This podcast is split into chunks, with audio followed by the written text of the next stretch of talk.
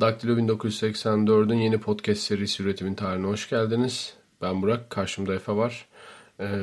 Bugün Birinci Dünya Savaşı'nı konuşacağız. Bir önceki bölümümüzde Amerikan İç Savaşı'nı konuşmuştuk. Peki Avrupa'da neler oluyor?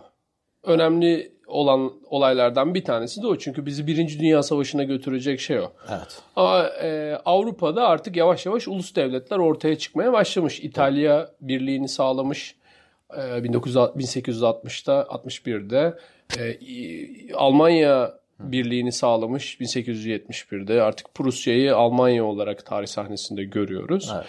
Evet. Ve yine bir sanayileşme yarışı var. Evet. Ya şimdi Almanya konusunda ve hani İtalya konusunda biz farklı düşünüyoruz seninle. Evet. Ben Orta Avrupa ve onun hinterlandını düşündüğümüzde bu bölgenin şehir devletleri ve küçük krallıklar tarafından yönetildiği dönemde daha büyük bir atılım yaptığını düşünüyorum. Neden? Çünkü birincisi bu küçük şehir devletlerinin tamamı birbirleriyle rekabet halinde. Fakat işte hem reform sırasında yapılan savaşlar hem daha sonrasında işte Napolyon Savaşları döneminde bu bölge sürekli bir savaş alanı olarak görüldü ve hani bu insanlar savaşın yıkıcılığını biliyorlar. Aynı zamanda bunlar küçük askeri yapılara sahip oldukları için büyük fetih amaçları da olmuyor doğal olarak. İmkanları yok yani. Tabii işte Hesse gibi paralı asker üzerinden yürüyen, ekonomisini hatta belli oranda oradan karşılayan devletler olmasına rağmen birbirleriyle savaş konusunda o kadar gönüllü değiller. Burada savaş olmadığı zaman yine bir rekabet ortamı olacak. Bu nereden oluyor? Ekonomi üzerinden oluyor. Ekonomi üzerinden de o dönemde rekabet edebileceğiniz en önemli yerlerden bir tanesi işte sanayi. Çünkü hani tarım vesaire onlarda belli bir oranda rekabet edebilirsiniz. Çünkü yer belli, işte ekilen ürünler belli, ekebileceğiniz ürünler belli. Ama mesela işte Almanya'da, Saksonya'daydı yanlış hatırlamıyorsam ilk yapılışı, porselen üretimi başlıyor. Hı hı. Şimdi o zamana kadar Çin'den geliyor porselenler. Hı hı. Yani doğudan geliyor bir şekilde ve ticaretle geliyor. Ama siz Avrupa'da bunu üretebilmeye başladığınız zaman bu sizin için çok büyük bir avantaj oluyor. Çünkü fabrikada üretebiliyorsunuz. Doğuda öyle bir durum yok. Doğuda hala elle üretiliyor. Atölyelerde üretiliyor. Siz Avrupa'nın göbeğinde porselen üretebildiğiniz zaman rakiplerinize karşı çok büyük bir avantaj sağlıyorsunuz. Yine aynı şekilde işte mesela o dönemde küçük atölyelerde çalışan bir sürü mucit var. İşte bunlar bir şekilde devlet tarafından fonlanıyor. Mesela işte Prens Rupert damlası diye bir şey vardır. Normal bildiğiniz camı erittiğiniz zaman o böyle ilk damlayı bırakıp kuruduğu zaman çok sert bir madde elde edersiniz. Tamam, bu mesela Bavyera'da bulunmuş bir şey. Yine işte bir böyle atölyede çalışan bir mucit tarafından bulunuyor. Ve işte Bavyera kralı bunu işte desteklediği için o dönem işte Prens Rupert adı Prens Rupert damlası olarak kalıyor ve hani sanayide mesela belli oranda kullanılıyor bu. Hı hı. Ya da işte bu bahsettiğim porselen yine benzer bir örnek. Ve işin ilerleyen döneminde zaten eskiden beri işte bu Baltık Denizi'nde bir ticaret ağı var. Oradaki işte küçük devletçiklerin işte Hamburg'un önderliğinde birleşmesi ve Hansa Birliği'ni kurması ve bu birliğin işte daha iç bölgelerdeki üretim tesislerinden işte küçük devletçiklerden ve krallıklardan üretilen malları alıp dünya pazarına sunabilmesi çok hızlı bir şekilde gelişme sağlıyor. Aynı zamanda yine işte bu devletler arasındaki birleşememe durumu entelektüel olarak da bir yarışa sebep oluyor. Çünkü hani şimdi o devletlerin birçoğu Fransız, o dönemin en işte entelektüel açıdan baskın kültürü olan Fransız kültürü altında buna karşılık bir Alman kültürü doğurmak için işte özellikle felsefede çok büyük bir entelektüel ortam yaratılıyor aslında. Hı hı. O yüzden bu milli birliğin sağlanmasından önceki dönemi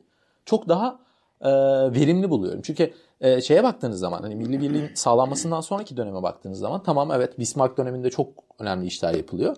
Ama işte hemen sonrasında işte Prens Wilhelm gibi Kaiser Wilhelm, İkinci Wilhelm gibi yani yeteneksiz bir kralın başa gelmesiyle işte o koskoca imparatorluk 4 yıllık bir savaşın sonunda çöküyor. Evet. Bu tarafa da bakmak lazım. Sen ne diyorsun?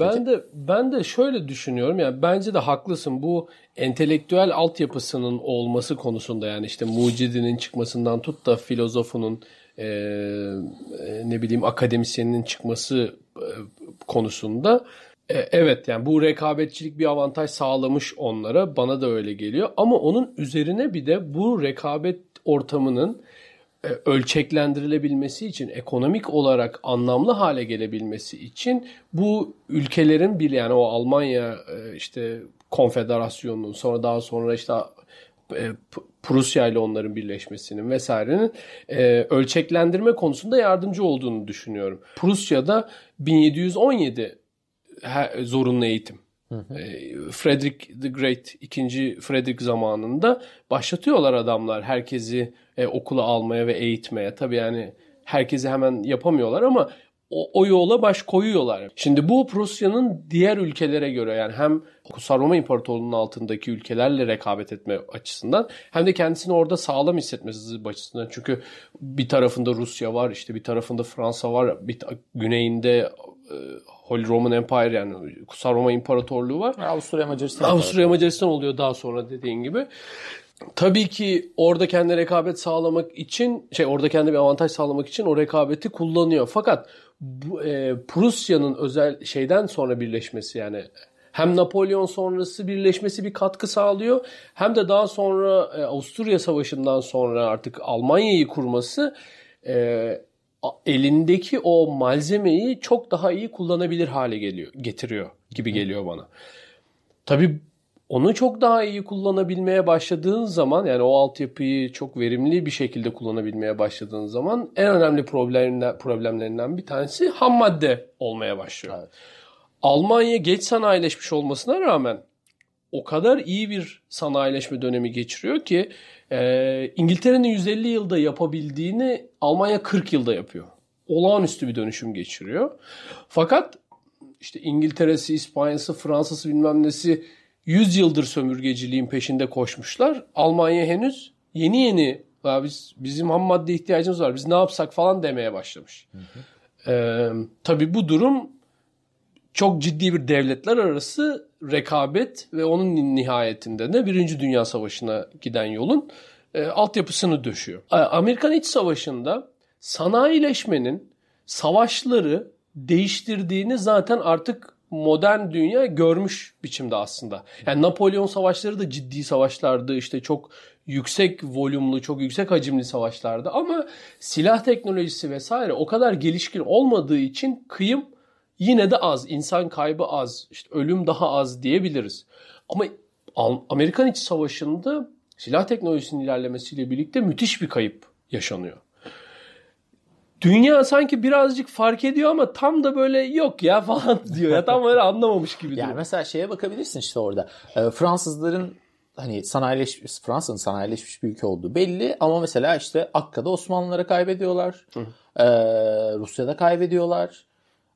Yani hani Rusya'da, evet, Osmanlı'da o dönemde hani sanayileşmiş ülkeler değiller. Değil. Ona rağmen hani hala kaybedebiliyorsunuz. Karşınızda büyük bir insan gücü ve işte sizin de lojistik hatlarınız kötüyse hala kaybedebiliyorsunuz. Ama Amerikan İç Savaşı bu işin yavaş yavaş değişmeye başladığını insanlara gösteriyor. Birinci Dünya Savaşı'nda özellikle artık biz başka bir döneme girdik, evet, denilecek şey geliyor. Çünkü kıyım çok yüksek. Yani o mesela bizim ANZAK'lara yaptığımız o hangi çıkartmadaydı hatırlayamam ama ANZAK'lar çıkıyorlar. Bizimkiler sadece 3-5 tane makinalı tüfekle koca bir ANZAK birliğini mahvedebiliyorlar.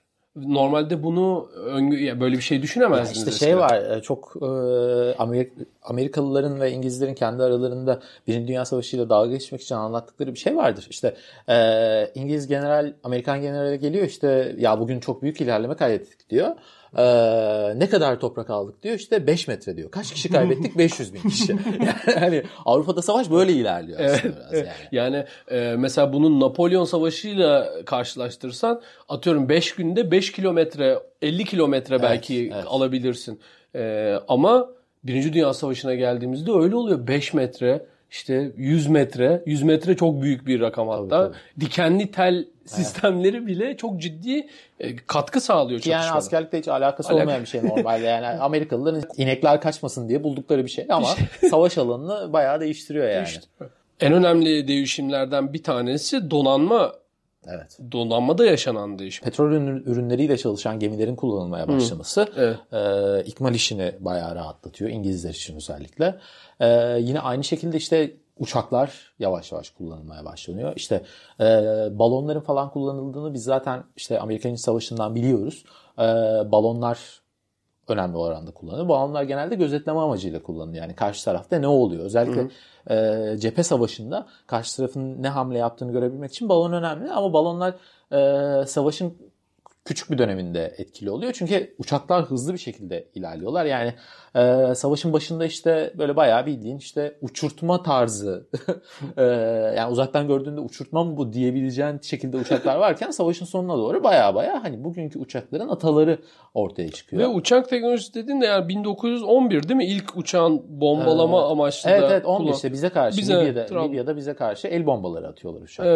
Evet. Hatta şey vardır mesela 1914'te uçakların işte ilk Birinci Dünya Savaşı'nda kullanıldığı dönemde adamlar tepeden çivi atıyorlar mesela. Hadi ya. Evet çünkü hani o yükseklikten düşerken belli bir hız kazanıyor ve hani ya insanın herhangi bir yerine değerse bayağı delip geçiyor yani. Hani o hıza ulaşıyor. Ya da mesela şey falan atıyorlar. Tuğla falan atıyorlarmış. Yani hani uçaktan adam tuğla atıyor aşağı doğru. Tamam mı? Düşünsene hani ne kadar ilkel olduğunu. Ama işte 18'e geldiğin zaman bayağı bombalama için kullanılıyor yani. Hani uçaklar için özel bombalar bulunuyor. İşte uçakta kullanılacak makinalı tüfekler bulunuyor. Vesaire. Yani o teknoloji çok hızlı bir şekilde ilerliyor. O dönemde iki cephe var. İşte bir merkezi devletler işte bizim de içinde olduğumuz. Bir de itilaf devletleri var. Bu iki cephe arasında sanayi yönünden Avrupa'da çok büyük bir fark yok. Sadece işte İngiltere ve Fransa'nın sömürgeleri var. Oradan ham madde ve asker çekebiliyorlar. Ama Almanya'nın ve Avusturya Macaristan'ın böyle bir durumu yok. Yine İngiltere ve Fransa'nın şöyle bir avantajı var. Arkalarında Amerika gibi hem borç alabilecekleri hem de ithalat yapabilecekleri bir ülke var. Şimdi savaşın... Şundan notunu düşmek lazım. Amerika ilk başta abi yine bu Avrupalılar bir şeyler yapıyorlar ama falan diye uzaktan izliyor. Tabii Amerika o dönem Avrupa'nın iç işlerine karışmak istemiyor. Bir de o dönemki Amerika'nın Avrupa'ya bakışı biraz ya bu adamlar biraz böyle hani hala ilkel bir dünyada yaşıyorlar. Geride kaldı bunlar. Evet yani hani çünkü Amerika cidden kendini çok farklı konumluyor orada ve hani Avrupa'ya hiç karışmak istemiyor. Ama işte savaşın devamı ile birlikte çok büyük bir talep oluşuyor. Özellikle silahlara ve yiyeceğe. Ve bunu karşılayabiliyor Amerika. Yani hani Amerika'nın 14 ile 18 arasında özellikle endüstriyel gelişim açısından çok büyük bir kademe atladığını söyleyebiliriz. Orada işte mesela Fed'in kurulmasının da yarattığı avantajlar var. Onda not düşmek lazım. Yani hani şimdi şöyle söyleyeyim. Amerika'nın 1914'te toplam iş gücü, insan sayısı 40 milyon. 1918'e geldiğinizde 4 sene içerisinde 45 milyona çıkıyor. Yani 5 milyon kişi işe giriyor. Sadece hani 4 senelik bir dönemde ki o dönem için inanılmaz bir rakam bu. Yani bugün bile 4 sene içerisinde siz 5 milyon kişiyi iş gücüne katabiliyorsanız bu harika bir ekonomik başarı yani. Tabii. Yine aynı şekilde İngiltere'de de işler değişiyor. Mesela işte bu insanların hızlı bir şekilde işte silahlandırılıp cepheye gönderilmesinden sonra o döneme kadar İngiltere'de birçok işte kadınların çalışması yasak. Bunlar yavaş yavaş bu yasaklar ortadan kalkmaya başlıyor. Kadınlar çok daha fazla iş gücüne giriyorlar. İş gücüne girdikleri oranda özgürleşiyorlar. Tabii ki yani elinde para olan insan her zaman daha özgür oluyor. İngiltere'de 14 ile 18 arasında iş gücüne katılan kadın sayısı 700 bin. Müthiş. O inanılmaz bir şey. Ve işin şöyle bir tarafı da var. Sosyal hayatı da çok etkiliyor bu. Tabii. Şimdi mesela bir 1922 zaten değil mi? Oy hakkı almaları zaten oradan başlıyor. Birçok yerinde kadınların oy hakkı almasının tarihlerine baktığınız zaman o zamanlar ve bunun tek bir sebebi var. Birinci Dünya Savaşı'nda erkekler cephede ölürken bir üretim boşluğu oluyor ve bu üretim boşluğunu doldurabilmek için kadınlar mecburen Evet. Kabul edilmek zorunda kalıyorlar iş gücüne ve kadınlar iş gücüne girdikten sonra diyorlar ki ya biz de erkekler kadar çalışabiliyoruz, biz de erkekler kadar işte emek sarf ediyoruz ve bunun karşılığında siyasal olarak da haklarımızı almalıyız. Eşek olmayın yani hani fabrikada çalıştırırken çalıştırıyorsun kardeşim yani. Oy kullanamıyor muyum ben? İngiltere'nin o dönemki sosyal hayatına dair güzel doneler var. İşte mesela mühimmat fabrikasında çalışan kadınlar diğer fabrikalarda çalışanlara göre daha fazla maaş alıyorlar. Çünkü daha tehlikeli bir iş. İşte patlama olabiliyor, ölebiliyorsun, şudur budur. Ve hani ciddi anlamda orada çalışan kadınlar zenginleşiyorlar kısa bir sürede. Bunları hakkında mesela sürekli olarak işte bu kadınların işte bekar erkeklerle veya işte evli olmadıkları erkeklerle işte cinsel ilişkiye girdikleri, işte onlarla gönül eğlendirdikleriyle alakalı sürekli böyle haberler çıkmaya başlıyor. İngiltere basınında böyle bir ara işte bu çalışan kadınlar da hani biraz fazla mı oluyor falan diye böyle haberler çıkıyor ama yapacak bir şey yok. New Akit diye bir gazete var. Aynen. Yapacak bir şey yok yani hani mecburen kadınları çalıştırıyorlar ve kadınlar da çalışmaya başladıkları andan itibaren yani ekonomik özgürlüklerini kazanmaya başladıkları andan itibaren siyasal ve toplumsal haklarını da hızlı bir şekilde almaya başlıyorlar. Bunun bir örneğini de işte İkinci Dünya Savaşı'nda göreceğiz. Yine o zaman da hani o zaman tabii daha büyük bir oranda iş gücüne katılım olacak ve ondan sonra artık hani bugünkü işte modern feminizm akımlarının vesaire doğuracak olaylar yaşanacak. Şimdi yine İngiltere üzerinden birkaç şey söylemek lazım. Mesela üretimi, sanayi üretimi artık o kadar önemli bir sıkıntıya giriyor ki çünkü çok fazla mermi harcanıyor, çok fazla tüfek yapmak gerekiyor. İngiltere'nin savaş boyunca yaptığı tüfek sayısı 4 milyon. Yani bu az buz bir şey değil, çok önemli bir şey. 50 bine yakın uçak üretiyorlar. Hadi ya. Yani hani bu sayılar gerçekten... Birinci Dünya Savaşı'nda 50 bine yakın. Birinci Dünya Savaşı'nda 50 bine yakın uçak üretiyorlar yani. Bu sayıları yakalayabilmek için... Hani screw the barrel diye bir şey vardır. Hani baya böyle artık hani her şeyi kullanıyorlar ve 1916'da mesela İngiltere'de ki İngiltere Avrupa'nın en kömür zengini ülkesidir.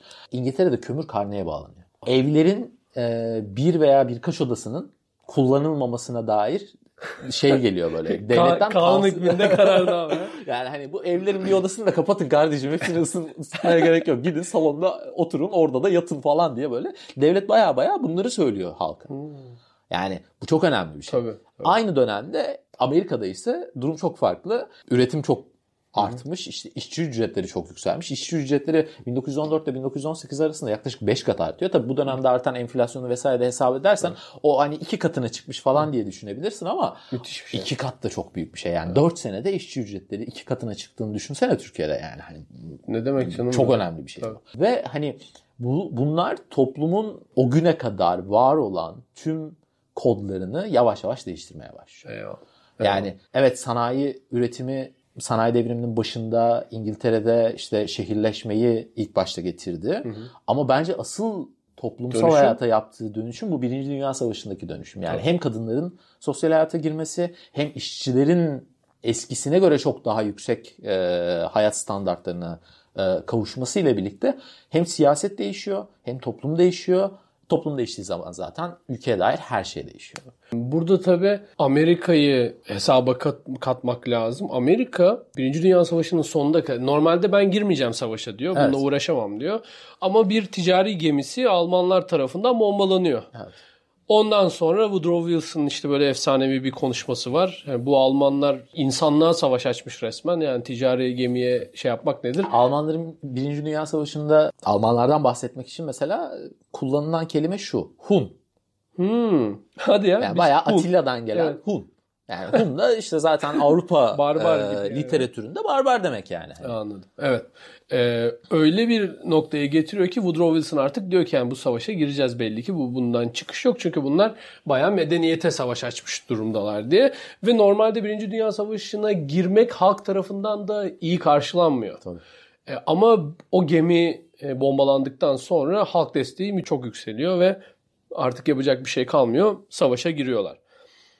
Birinci Dünya Savaşı'nın bitimiyle birlikte uluslararası sistem değişiyor. Dediğin gibi toplumlar değişiyor. Orada aslında savaşın bitmesini konuşmadan önce bir Osmanlı'yı da konuşmak lazım. Doğru. Osmanlı var mıydı sanayisi? Yani Osmanlı'da 1700'lerden başlayan bir ya bizde bir şeyler ters gidiyor, bizim bir şeyleri düzeltmemiz lazım düşüncesi vardır. Bunun için işte yavaş da olsa bir düzeltme hareketi vardı. İşte sanayi bir şekilde düzeltilmeye çalışıyordu. İşte Tophane en azından ordunun ihtiyaçlarını karşılamak için bir şeyler yapılması konusunda önemli bir adımdı. İşte yine hem gayrimüslimlerin hem devletin desteğiyle Müslümanların açtığı fabrikalar vardı vesaire. Ama kesinlikle yetersizdi. Evet. Yani hani sanayisi var diyemeyiz bile. Kesinlikle değil. Yani hani sanayi tesisleri vardı. Evet. Üretim diye vardı ama şimdi Osmanlı bir dünya imparatorluğu, evet, ve hani kendi ayarındaki dünya imparatorluklarıyla karşılaştırdığınız zaman bir sanayi devleti olduğunu söyleyemeyiz kesinlikle. Yani orada hani şey önemli, şimdi karşılaştıracağınız şey önemli.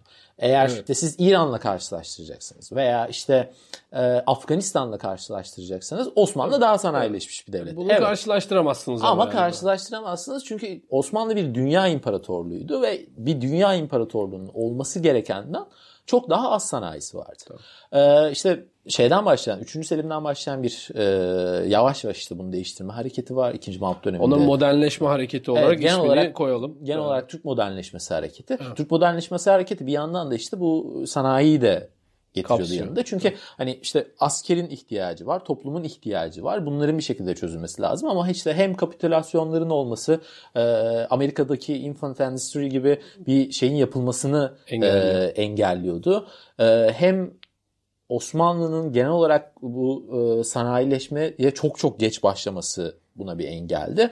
Ve totalde yani hani kendi ordusunu 1914'ten bahsedersek kendi ordusunu besleyecek kadar dahi sanayisi yoktu. Hem çok büyük borçlar altındaydı hem de sanayi tesislerinin bir kısmını da Balkanlarda kaybetmişti. Onu da söylemeden geçmeyelim. Çünkü Balkan, yani Osmanlı'nın o dönemde yaptığı yatırımların önemli kısmı Balkanlarda ve hani 1. Balkan Savaşı'ndan o toprakların tamamını kaybettikten sonra o sanayinin de kaybolmasıyla birlikte biraz daha da geriledi. Tamam. Mesela burada şöyle bir ekonomik veri var. Hani Osmanlı'nın da durumunu anlamak için. Osmanlı savaşa girdiğinde kasasında 90.000 altın lira var. Hı hı.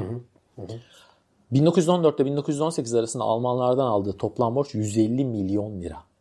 Ya zaten hani sen sordun ya bana işte Osmanlı'nın sanayisi var mıydı diye. İşte sanayi olsaydı zaten hani böyle bir borç almaya gerek kalmazdı yani. Zaten Almanlara çok uzun süre yani diplomatik olarak şeyle yükleniyorlar. Tamam biz savaşa gireriz de sizin de bize bir şeyler yapmanız lazım. Ya şimdi Almanya'nın da orada şöyle bir durum var. Hani Almanya savaş sırasında Osmanlı'ya karşı pek dostane değil aslında. Yani hani normalde mesela ne beklersiniz? İşte tamam Alman işte askerler geldiler buraya. İşte Osmanlı'ya savaş sırasında yardımcı da oldular. İşte Çanakkale'de de olsun, işte Filistin'de de olsun vesaire. Ama mesela hiçbir zaman bu paralar hibe olarak verilmiyor. Hı hı. Çoğu zaman işte yani hiçbir zaman demeyeyim de çoğu zaman bu paralar kredi olarak veriliyor ve hani nasıl ödeneceği vesaire vesaire bunların hepsi konuşuluyor. İşte Deutsche Bank'tan geliyorlar buraya, kardeşim size bu kadar para vereceğiz, karşılığında şunu alacağız, şu faizle alacağız vesaire diye bunlar konuşuluyor ve Osmanlı mecburen bunları kabul ediyor. Evet. Ve savaş boyunca da bu iş böyle devam ediyor. Osmanlı'nın hani sanayisinin yetersiz oluşu hem işte lojistik olarak Osmanlı'yı etkiliyor. Çünkü işte savaşta siz mermi harcıyorsunuz, işte tüfek harcıyorsunuz, diğer savaş aletlerini harcıyorsunuz. Bunların yerine konulması lazım. Bunlar çoğu zaman olmuyor. Hem de bir sanayiniz olmadığı için doğal olarak bir altyapınız da olmuyor. Çünkü altyapıya çok fazla ihtiyaç duyulmuyor sanayi olmadığı zaman. Bu da hem Doğu cephesinde işte karşımıza çıkıyor. Doğu cephesinde çok büyük açlıklar. Abdülhamit bütün gücüyle yaşanıyor. Tren rayları döşemek, telgraf uğraşsa da o kadar yetersiz ki hiçbir anlamı yok. Şöyle söyleyeyim sana. Osmanlı'nın Birinci Dünya Savaşı'ndaki en önemli cephelerinden biri Kanal cephesi ve sonrasında Suriye cephesi. Hı hı. Şeylerin bitirilmesi, Toros tünellerinin bitirilmesi 1918'de oluyor. Zaten savaş bitmiş. Evet. Yani İstanbul'dan siz Suriye cephesine doğrudan mal götüremiyorsunuz. Zaten denizi kullanamıyorsunuz. İngiliz donanması çok güçlü orada. Hı hı. Yani bu lojistik problemler zaten hani savaşın kaybedilmesinde en önemli etkenlerden bir tanesi. 50 dakikayı geçmişiz. Hı hı. Şöyle yapalım istersen. Amerika savaşı geldi, bitirdi. Hı hı. Yeni bir dünya düzeni kurulacak. Bunun da başına Amerika geçmek isteyecek ama bu dünya düzeni başarılı olmayacak ve 2. Dünya Savaşı ortaya çıkacak. Burada da çok ciddi yine üretimde, sanayide dönüşümler yaşanacak. Bunları bir sonraki bölümümüzde hem İkinci Dünya Savaşı hem de Soğuk Savaş dönemi üzerinden zaten konuşacağız. Burada bitirelim. Tamam abi. Teşekkür ederim abi. Ağzına sağlık. Patreon hesabımıza destek vermeyi unutmayın. Bizi takip etmeye devam edin. Teşekkür ederiz. Kendinize iyi bakın.